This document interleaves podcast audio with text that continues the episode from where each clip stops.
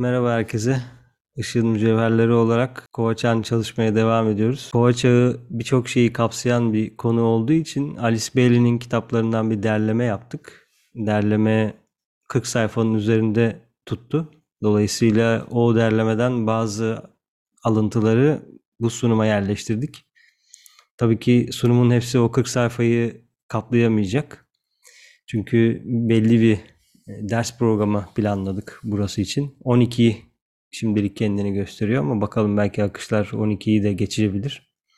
Ama geçmese dahi bu kitabı da derleyip e-kitap olarak kendi yayınlarımızın arasına koymayı planlıyoruz. Çünkü yolda ilerleyen, kendini gerçekleştirmek isteyen kişilerin ahenkleneceği ya da takip edeceği sistem güneşle dünyanın arasındaki ilişki çok önemli onlar için. O yüzden şu anda tesirini aldığımız ya da giriş aşamalarında olduğumuz kova çağını anlamak hepimiz için önemli olacağını düşündük. Çünkü kova çağında öğrencilerin üzerine düşen bazı görevler var. Yani göreceli olarak kendimizi öğrenci diyebilirsek bir referansa göre o yüzden neymiş üzerimize düşen deyip e, bu referansları anlamaya gayret ediyoruz. Dünya insanlığıyla birlikte gelişelim, ilerleyelim. Bu ilerlemeyi de bize veren Alice Bailey ve Master DK çalışmaları. Master DK ve Alice Bailey ile ilgili hazırladığımız başka videolar da var. O yüzden Alice Bailey şudur, Master DK budur demeye de çok gerek yok.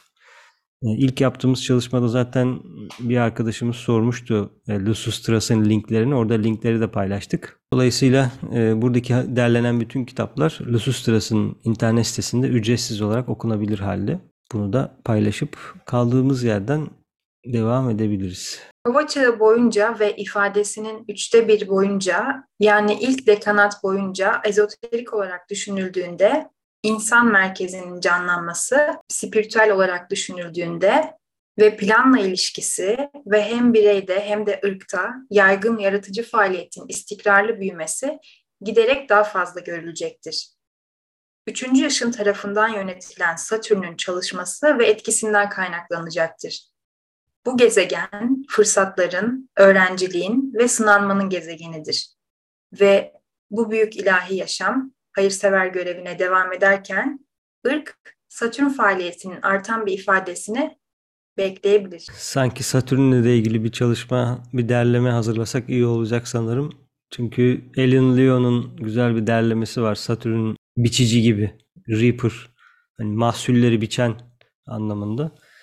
O yüzden bizi ilgilendiren burada biraz daha üçüncü rey in artık daha fazla hayatın içinde yer alacağını görmek o aktif ilkeyi, aktif zekayı. E, hayatta da görüyoruz zaten bayağı üçüncü reylerin sayısı arttı. Yani eskiden bu kadar fark etmiyordum üçüncü reyi ama şimdi daha fazla varlık üçüncü reyde doğuyor. Bakalım bu Satürn'ün öğrenciliği geliştirme etkisi çünkü dünya planı diye tabir edilen bir şey var. E, bu dünyanın bütün nedenselliğinin arkasında olan bir plan var.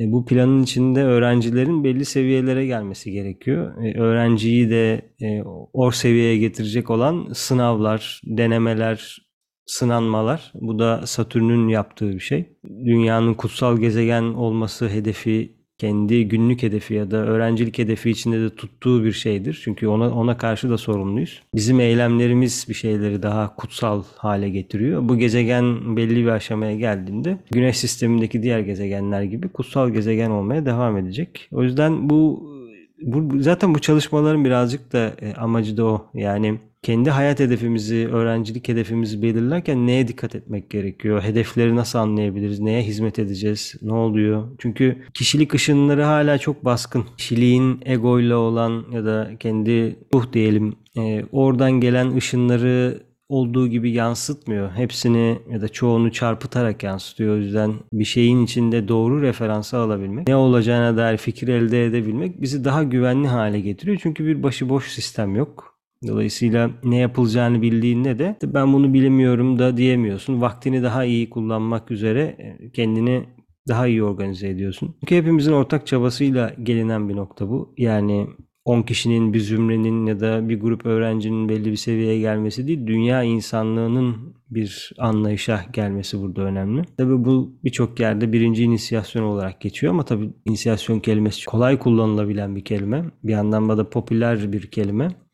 ne anlama geldiği bence büyük bir gizem. E, çünkü tarota inisiye ettim bile denilebiliyor. Yani farklı farklı kolaylıklarda, zorluklarda olabiliyor. O yüzden derin anlamlı bir kelime. Üzerine de araştırılması gereken bir kelime. Bununla ilgili çılgın bir derlememiz var. Ee, böyle klasör içinde klasör onun içinde o olan. Ama konu biraz normalin dışında bir konu. Çünkü e, bir adaptasyon söz konusu inisiyasyon içinde. O yüzden bu derleme belki ileride önce bizde çözündükten sonra yaşadıktan sonra belki yine bir Ali Seybeyli derlemesi bu arada. Ee, Onu da kitap olarak yayınlarımızda sunarız. Çünkü öğrencinin objektif referanslara ihtiyacı var. Yoksa tabii bu subjektif referanslar bir işe yaramıyor. Sadece objektif olanla gidelim demek değil ama bir seviyeye kadar kendi subjektif algılarımızı netleştirene kadar şey gibi evin salonunda oturuyorsun camdan bakıyorsun ama camlar kirliyse dışarıyı birazcık kirli görmeye başlıyorsun. Dolayısıyla insan pentagramını temizledikçe kendi zekalarıyla daha doğru çalışmaya başladıkça daha güzel daha doğru görebiliyor etrafı. O yüzden etrafı gördükten sonra artık daha az objektif hale gelip daha çok subjekt dünyalarda çalışmaya başlıyorsun. Onun da işte bir karşılığı da içsel dünyalar oluyor. Evet burada tabii şüpheci Thomas diye de bir önemli bir karakter var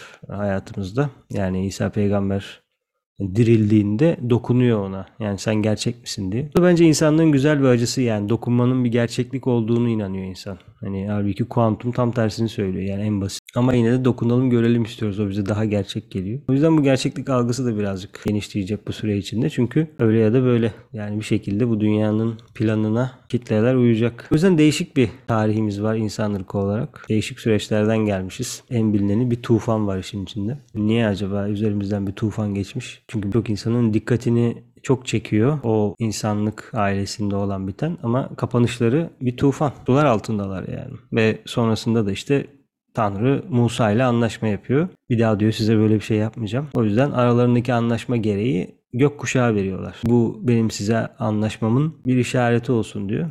O yüzden gökkuşağının de böyle bir anlamı var. Tabii sembolik anlamlar bunlar ama yine sembolik olsa da dışsal olarak bir şeyi gördüğümüzde bile bunun böyle bir bağlantısının da olması ilginç bir konu.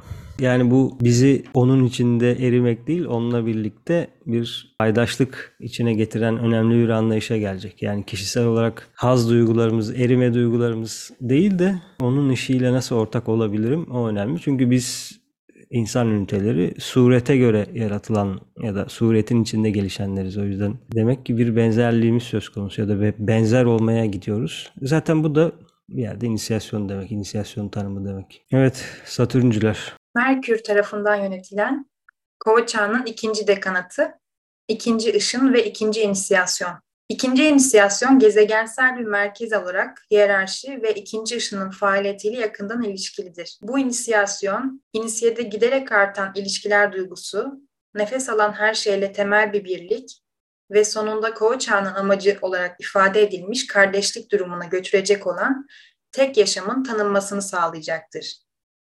Bu ana merkez, hiyerarşi, insanlığa sevginin odaklanmış yaşamını getirir. Ve Merkür tarafından yönetilen kovanın ikinci dekanatının tezahür ettireceği şey de bu temel sevgidir. Tanrıların yani ruhlar hiyerarşisinin habercisi olan Merkür her zaman sevgi mesajını taşır. Ve iki büyük gezegensel merkez, hiyerarşi ve insanlık arasında kopmaz bir karşılıklı ilişki kurar. Kova çağının üçüncü dekanatı, birinci ışın ve üçüncü inisiyasyon tarafından yönetilir. Merkür hepimizin bildiği gibi Herkül'e kılıç veriyordu yolda savaşması için. Bu önemli bir işaret. Yani öğrenciye kılıç verilmesi çünkü içsel dünyalarda kılıç den, kılıç sembolizmi var. İşte kraliyetlerde kraliçe ya da kral kutsarken hep kılıçla bir şeyler yapılır. Dolayısıyla bir dışsal olsa da bunun bir anlamı da var bir yerde. Şu güzel bir şey oldu. Yani Med, Aytet, Ayon gibi burada Merkür'ün o Med kısmı üzerine oturduğu belki düşünülebilir. Çünkü bir aracılık yapıyor. İnsanda aracı olan ünite de var. Yani bizim cennetteki babamız var. Bir de bu, burada olan bir parçamız var. Dolayısıyla insanda aracılık yapan ne olabilir belki? Bunu anlamak burada faydalı olabilir bizler için. İkinci inisiyasyonun doğasına dair de fikir veriyor. Çünkü şu anda hem kolay bu bizim için yani elektriğin daha az dirençli yolu oraya gitmeyi tercih ediyor. Duygulara çok ihtiyacımız var. Duyguları çok kullanıyoruz. bir şekilde. Bir o kadar da zor. Yani duyguları belli bir seviyeye getirebilmek, duygusal olarak duygu kullanmaz hale getirmek, serinleşebiliyor olmak e, ikinci inisiyasyonun en önemli konularından bir tanesi. İşte İsa öğretmenin suyun üzerinde yürümesi gibi. Ya da işte vaftizler, su, su ile ilgili olan konular, suyun içine dalıp çıkmalar. Hani artık suyun içinde değilim, su beni kapladı ama ben sudan yükselebildim anlamı gibi. Ayağımın altına alabildim gibi. Dolayısıyla artık ben ona hükmedebiliyorum, onu yönlendirebiliyorum ya da o benim üzerimde bir şey yapmıyor gibi. Dolayısıyla ikinci inisiyasyonu bize getirecek olan şey bu. Bu arada her biri 700 yıllık bir dönem. Merkür'de 700 yıllık bir dönemde kalacağız ve dünya insanlığı belki ikinci inisiyasyonunu alacak bu 700 yıllık periyotta. Dolayısıyla o 2100 yıllık dönem e, dekanatlarda gezegenler arasındaki ilişki böyle inceleniyor. Aslında Kova çağının genel gidişatı ile ilgili ilk üç dekanatın böyle olması ilgili belki söylenecek diğer şeyler de olabilir. İşte hiyerarşiyle olan ilişkisi, ikinci inisiyasyon, kalp. Tabi burada bu duyguların üzerine geçerken aklı geliştirmek de önemli. Yani sadece duyguyu geliştirmek demek akıl olmayacak anlamına gelmiyor. Çünkü o döneme hep birlikte geçildiğinde zaten inisiyasyonu almış kişiler de olacaktır. Belki şimdi doğanların arasında başka varlıklar da olabilir tabii. Kova çağının üçüncü dekanatı birinci ışın ve üçüncü inisiyasyon tarafından yönetilir. Üçüncü inisiyasyon gezegensel merkez olarak Şambala ve birinci ışının faaliyetiyle bağlantılıdır. Bunun kişilik ve ruhun birleştiği ve kaynaştığı, böylece iki veçenin tek bir birim oluşturduğu ilk inisiyasyon olduğu akılda tutulmalıdır. Bu inisiyasyon gerçekleştiğinde ilk kez daha geniş grup etkilerinden bazıları gerçeğe dönüşür ve bundan böyle inisiyenin yaşamının motive edici dürtüsünü oluşturur. İstek sona erer ve yerini en yoğun inanç alır. Venüs'ün şimdi kova çağının üçüncü dekanatında kontrolü ele geçirdiğini not etmek de ilginçtir. Gerçekten ilginç ama bu herkese açık bir yayın olduğu için ancak bir yere kadar bazı şeylerden bahsetmek mümkün oluyor. Çünkü yine çok ilginç yerlere gidebilen bir kelime var burada şambala diye. Bugün YouTube'a şambala yazsak sanırım çok değişik yerlere gidecek bilgileri paylaşabilirler ama şambala ile ilgili bir bilgi verebilmek sanırım dünyada birkaç kişinin yapabileceği bir konu buna hazırlanmış ya da varlıksal olarak ileri insanların yapabileceği bir şey. Çünkü biz daha kendi astral bedenimizden, kendi ruhumuzdan bir şey alamıyorken, doğru düzgün bir izlenim alamıyorken, aldığımız işaretin, bilginin nereden geldiğinden emin değilken, çok yüksek bir merkezden bilgi almak, hele hele bunu bu kadar net almak, uzun almak ilginç bir konu. Yani oradaki lordlar ya da orada yaşayan, yaşadığı iddia edilen diyelim hadi varlıkların senle uzun uzun böyle bir paragraf bir cümle paylaşması ne kadar mantıklı ee, bunu hep birlikte düşünelim. Çünkü öğrenci bir şeyi bir şeyden de ayırabilmeli. Yani işte ben yıldızlardan gelen şu bilgeliği alıyorum deyip yarım saat o bilgelik dinlenmez. Yani sana zaten bir görüntü gelir. O kadar yani sen o görüntünün içinde zaten meditasyon yaptıkça o görüntü üzerine açılır da açılır. Yani insanlar birbirlerine sürekli böyle bizim yaptığımız gibi biz iletişim kuramadığımız için e, o yüzden bu kadar çok konuşma ihtiyacımız var. Ama ileride bu kadar çok konuşma ihtiyacımız olmayacak. Çünkü giderek daha birlikine girmeye başlayacağız. O anlamda çember biraz daha daralacak. Daha az ben olacağız. Daha fazla ben ötesi olacağız. O yüzden daha az konuşacağız. O yüzden yani en basiti yıldızlardan gelen bir bilgelikle ilgili uzun bir video olduğunda yani zaten böyle bir şey niye orada paylaşılsın? O yüzden Şambala hassas bir konu ama insanlık bu merkeze tepki vermeye başladı zaten. Ama öğrenci kendisi keşfetmeli bu kelimenin ne olduğunu. Birinci ışınla çok yakın çalışıyor Şambala denilen merkez. Dünyanın, dünya insanlığının üzerinde nasıl etkisi var? Hangi insanlar ya da hangi dünyada da birinci ışına yakın olan insanlar var gördüğümüzde. Bunlar biraz daha aşramların ve re enerjilerin konusu ama bu konuda araştırmak isteyen insanlara güzel kaynaklar mevcut. Balavatsky'de başlayan bu bilgiler. E, Ali Belli'de de var. Daha da ileri okuma yapmak isteyen varsa yani üçüncü aşamaya yakın olan kişiler varsa belki yetmeyebilir Ali Belli'nin bilgileri. Bodo'nun iki ciltlik kitabı var. Şambala'nın Anayasası diye. Herhalde o dişe gelecek bilgiler var orada. Değişik şeyler var. Burada yani bunların çoğu argüman. Yani öyle mi değil mi? Bilemiyorsun ki. Yani işte Şambala'da şu var mı bu var mı? Yani onun öyle olup olmadığını ne yalanlayabiliyorsun ne doğrulayabiliyorsun. O yüzden biz öğrenciler olarak önümüzdeki paydalara bakmak biraz daha faydalı. Yani işte Şambala'da ne oluyor, ne bitiyordan ziyade kendi merkezlerimizi, kendi enerjilerimizi ne kadar dünya insanlığını desteklemeye harcıyoruz, ne kadar aşramları, üstadların elini güçlendirmeye çalışıyoruz, dünyadaki insanlığa yardım için bir şeyler yapıyoruz konuşmak daha iyi olabilir. Çünkü merak ya da dikkatin böyle dışarıda olması e, bu da ilginç bir oyun çünkü tırnak içinde entelektüel olarak bilmekteki amacın ne? Yani ne ilgilendirsin seni Şambala'da ne olup ne bittiği? Eğer varlıksal olarak ihtiyacınsa hizmet, onu bilmezsen hizmet edemeyecek bir aşamadaysan zaten Şambala'yı bilirsin. O yüzden bunu her şey için de söylüyorum. Yani doğru ayrım yapabilmek e, öğrencinin çok önemli bir e, özelliği. E, Hepimiz de bu özelliği taşımamız gerekiyor tabii. Tabii Venüs Şambala bağlantısı yine değişik konular. Yani bu da bunu daha iyi anlamak hani ben bu konuyu araştırmak istiyorum. Nedir derse bu solar logosun enkarnasyonları ile ilgili. Konunun kaynağı bu, ana başlığı bu. O yüce varlığın e, enkarnasyonlarını anlamaya başladıkça şu an ikinci reydeyiz. Bir sonraki enkarnasyon birinci reyde olacak. Yani daha fazla e, birinci reyi çünkü şu an bütün her şey ikinci reyin altından kırılıyor. Dolayısıyla şimdi birinci reyi deneyimleyen varlıklar orada artık bayağı bir at koşturacak. Bayağı bir beyaz ata binecek yani.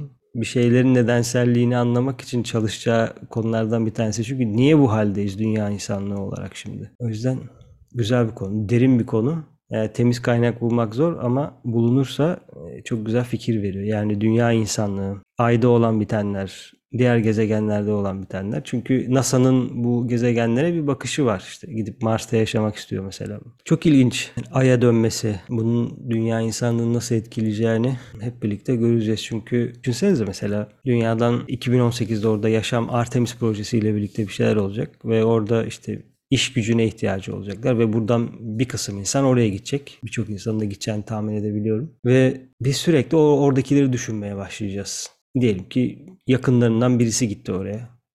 Onu düşüneceksin. Dolayısıyla ay zaten bizden enerji çalarken ve bu sefer daha da fazla çalmaya başlayacak. O bizden daha da fazla enerji çalınca acaba ne olacak? Çünkü ay denilen şeyin bir bir özelliği var diyelim. Burada konuyu kapatalım çünkü kulağımız çınlamaya başladı. Üçüncü e, inisiyasyonla inancın arasındaki bağlantı önemli bir konu. Bu arada ikinci inisiyasyonda da o canlıların kalbinde olan inanç nedir şimdi bildim diyor. Sanırım orada bir inisiyasyon alıyor kendisi. Bildiriliyor ona. Yani formların arkasındaki o e, herkesi canlandıran ya da duygusal olarak eğer astral bedeni astral bedeni doğru hizalamazsak çok çekici bir şey. Yani o şeylerin arkasındaki o canı görmek çok eritebilecek bir şey ama erimemek gerekiyor herhalde. Venüs ezoterik olarak sevgi ve bilginin, zeka ve sentezin, anlayış ve kardeşliğin bir karışımı olan o gizem o gizemli güç olarak tanınır.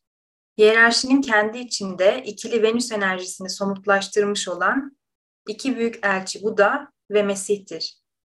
Daha sonra gelecek ve Şambala'nın sentez dürtüsünü, sevgiye yönelik hiyerarşik öğretme ve insanlığın birleşik güçle zeki faaliyet arzusunu ifade edecek olan elçi hepsini kendisinde toplayacaktır.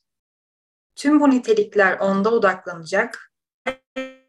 Ayrıca insan ırkının henüz hiçbir şey bilmediği ve henüz bir adının olmadığı bir başka nitelik ya da ilahi ilke de onda bulunacaktır.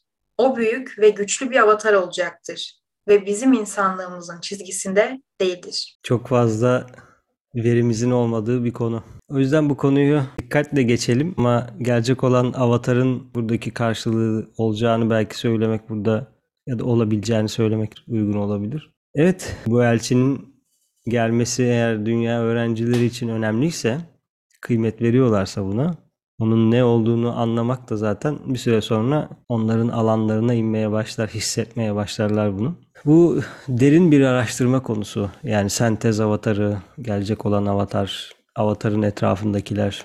Çünkü bir şey görünebilmesi için bir yedili sistem olması lazım. Şey gibi işte kalp çakrasının 12 yaprağının olması gibi. Dolayısıyla bunlar bile mesaj veren özellikte.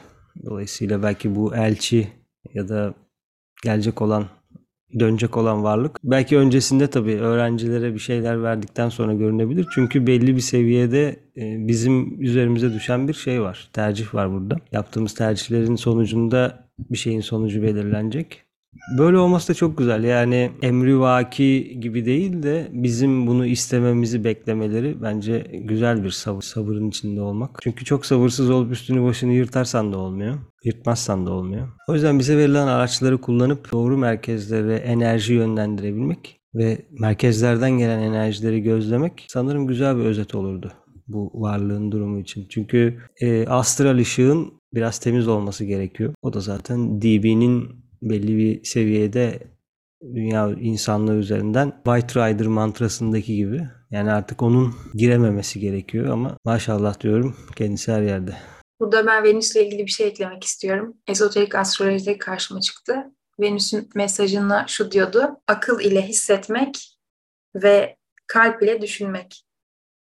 Bu da burada bunu anlatmış. O yüzden eklemek istedim. Çok kısa ve çok da değerli. Ve devam ediyorum. Kova çağı grup ilişkilerini ortaya çıkaracaktır. Kova çağında ışın etkilerinin mevcut kombinasyonunun bir sonucu olarak insanlık bireysel ve ben merkezli kişisel ilişkilerinin yerine grup ilişkilerini ortaya çıkaracak bir bilinç genişlemesine girer. Kova burcunun burçlar kuşağının üst yarısında yer aldığını ve alt yarısında yer alan Aslan burcunun tam zıttı olduğunu hatırlatmak isterim. Aslan bireysel gelişimin ve kendine güvenen benliğin burcudur. Bu son derece bireyselleşmiş burç Kova burcunda tamamlanır. Burada birey grubun aracılığı ile tam ifadesini bulur. Kendine hizmetten ve kendini bir kişilik olarak ifade etmekten gruba hizmete ve giderek yakınlaştığı hiyerarşinin artan bir ifadesine geçer. Bu amaçla ışın etkileri giderek artan ve istikrarlı bir şekilde yönlendirilecektir. İnsanlık bireysellik duygusunun hızla ortaya çıktığı bir aşamaya ulaşmıştır. İnsani ifadenin her alanında erkekler ve kadınlar kesinlikle kendilerini ortaya koyar hale gelmektedirler. Bu son paragrafımız olsun bu akşam için. Çünkü önemli bir aşama. Aslan ve kova arasındaki ilişki kendi hareketlerimizde ve kültürde, iş hayatında ve topluluk hayatlarında da gözlenen bir konu. Şimdi mesela farklı topluluk türleri gelişmeye başlıyor. Farklı kooperatifler kurulmaya başlıyor. Farklı oluşumlar, inisiyatifler bir araya geliyor ve konu karar alma sürecine geliyor. Nasıl karar alınacağı çok önemli bir konu. Gelecek topluluklarında. Dünya tarihinde farklı farklı karar alma sistemleri oldu. İşte demokrasi oldu, hep birlikte karar verelim oldu. İşte herkesin ikna olduğu bir şey oldu. İşte yok bir yönetim bunu yapacak oldu. Dolayısıyla kova bize toplumsal olarak ve topluluk olarak hepimizin geliştiği bir sistemin içine doğru sürüklüyor ve bunlarla ilgili krizler yaratıyor. Ekonomik krizler olacak, topluluklar kurulacak, kooperatifler kurulacak, dernekler kurulacak, para sorunu olacak, yönetim sorunu olacak ama bütün bu sorunlardan sonra biz bir anlayışa doğru yaklaşacağız ve bu anlayış da o grubun ahenkli ilişkisini oluşturacak olan kısım. Çünkü artık balığın eski sistemi olamaz.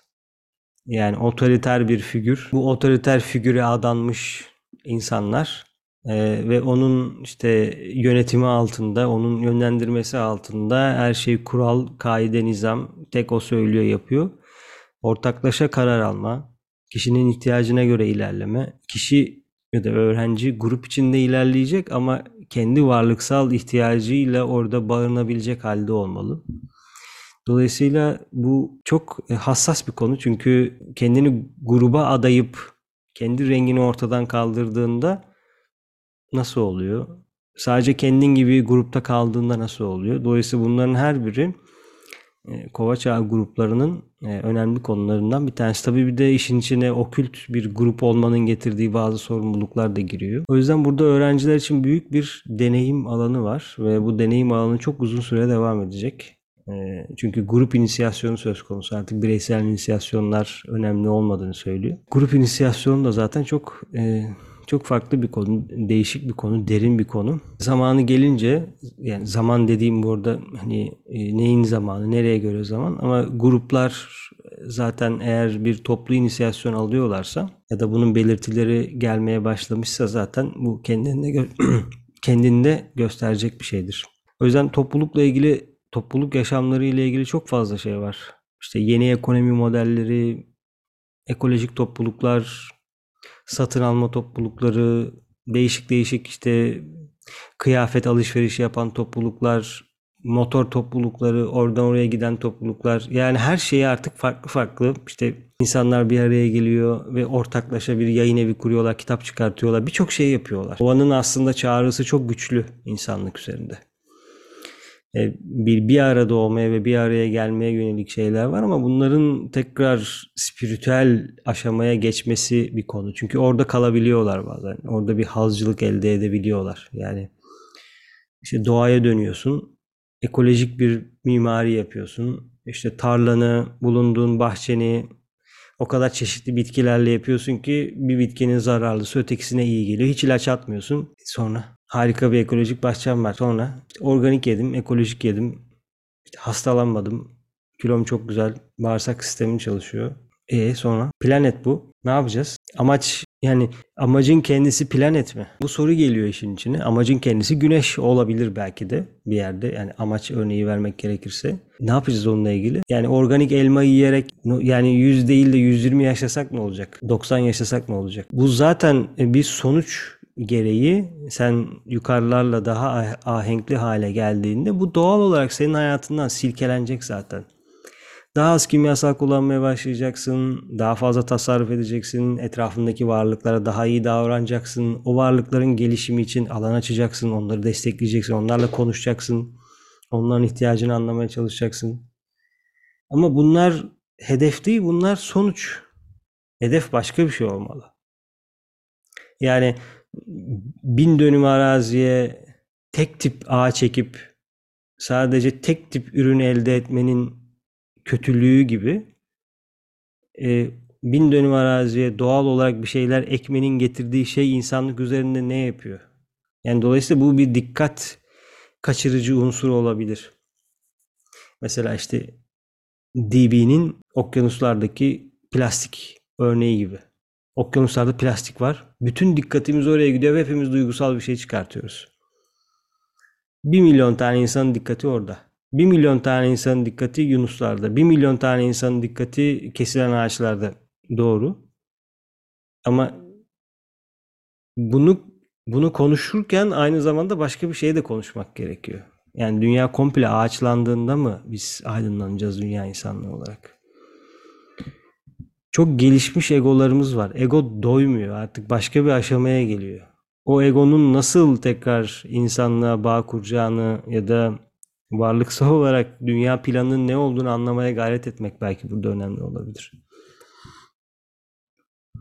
Çünkü insanlar gerçeğe dokunmadıkça dışarıda değişiklik arıyorlar. Yani yeşil acı çekiyor.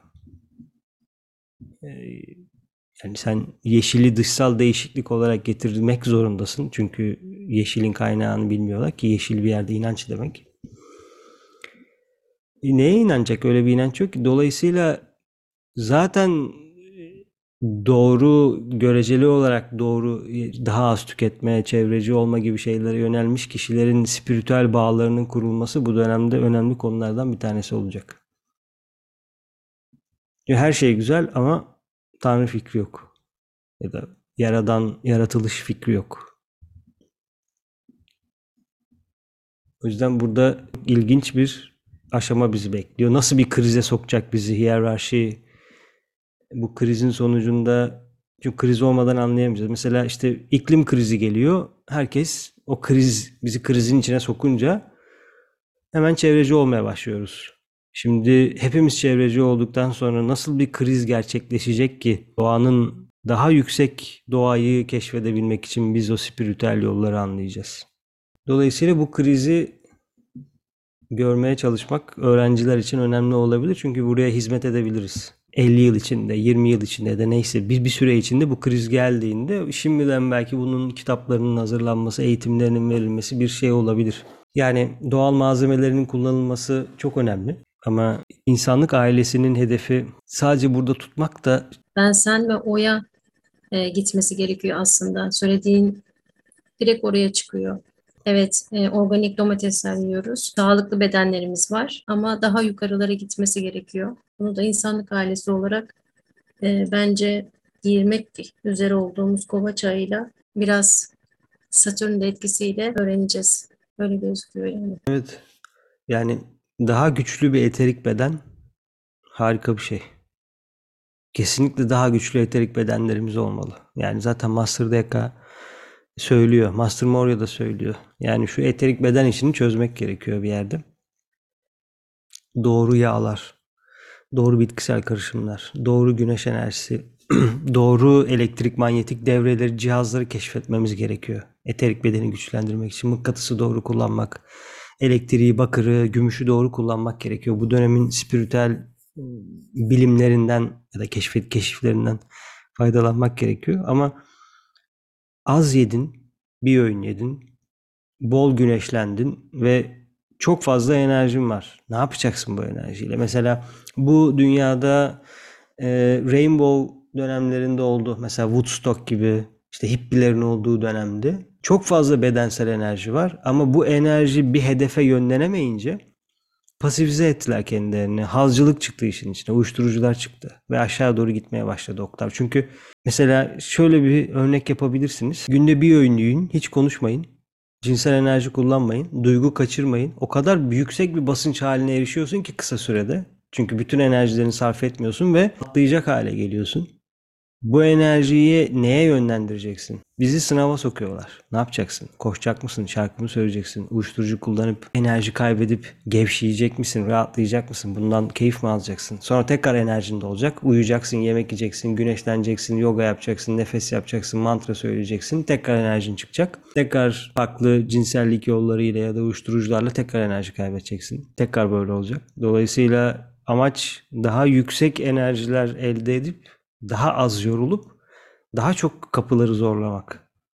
Yorulmadan daha çok dikkatte kalarak yapmak, güçlü bedenler elde etmek ama güçlü beden elde ettiğimizde de o enerjiyi tutamıyoruz. O yüzden bu da e, ayrı bir şey sorunu bence. Sürdürülebilirlik sorunu belki de ya da ışığın altında uzun süre kalamıyoruz. Çünkü değişik şeyler oluyor. Uygulanıyorsun, değişik merkezler hareketleniyor, hareketlenmeye başlıyor. Bazı çakralar fazla tetikleniyor. Nefes alışverişin değişiyor, nabzın artıyor, miden bulanıyor, ani bir cinsel istek çıkıyor, boğazın düğümleniyor, gözün kararıyor. Başın birçok şey oluyor. Yani duramıyoruz ışıkta kısaca onu demek istiyorum ve bu ilginç bir konu yani. O yüzden düşük enerjiyle yaşıyoruz. Çünkü e, doğadasın. Zaten doğal olarak devalar sana sürekli prana veriyor. Bir şey yapmasan bile az uyuyorsun, az yiyorsun. Daha çok enerjiksin. Ne yapıyorsun peki? İşte bu daha önce podcastlerde de konuşmuştuk işte organik yiyen köyde yaşayan insanların aydınlanmaları ile ilgili. Hani ne yersen olsun gibi işte al yiyor o yani. Belli bir saflık var. Astral beden saf, eterik beden güzel ama alev yok. Şimdi mesela bizim geldiğimiz seviyede alev olmadan yapabilir miyiz? Yani suya burun kıvırmaya başladık yani. Hani ne yani? Baktı baktı baktı ne yani ne? Yani eriyim gideyim onun peşinde koşayım duygular şu bu. Bana nedenselliği öğret. Anahtarları ver bana.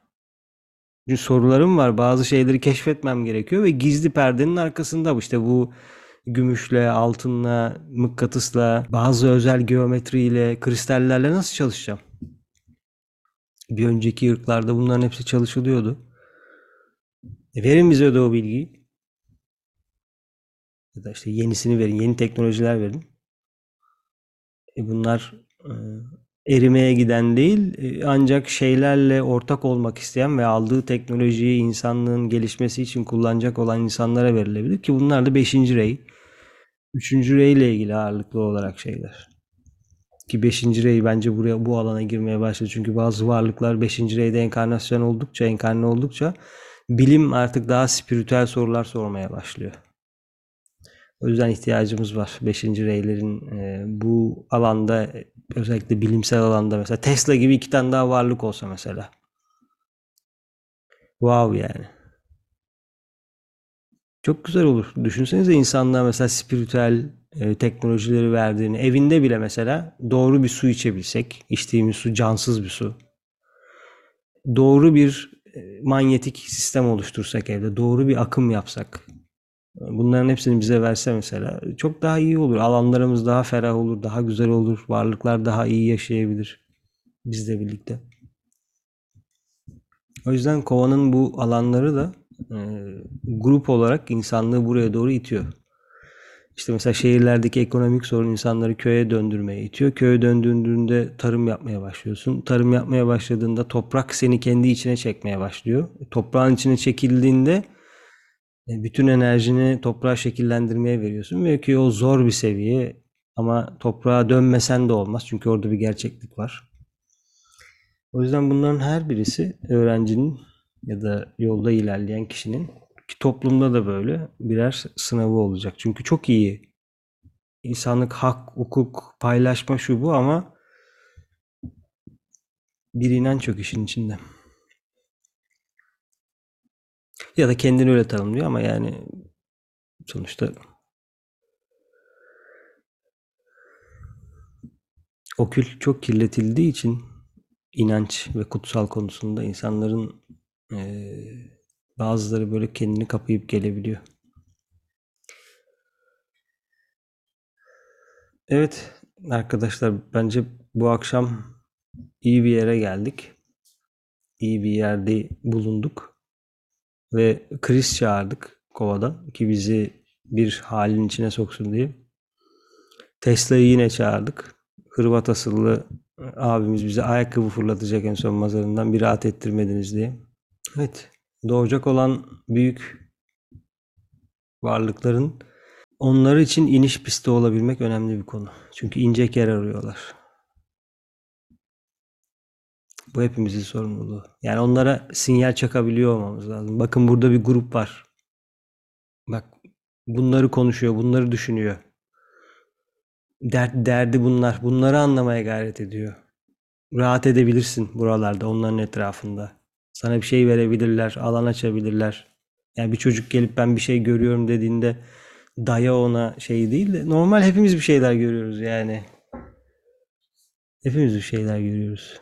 Birileri lir çalmaya başladı. O yüzden teşekkürler bu bugün için, bu an için. Bir sonraki çalışmamızda görüşmek üzere.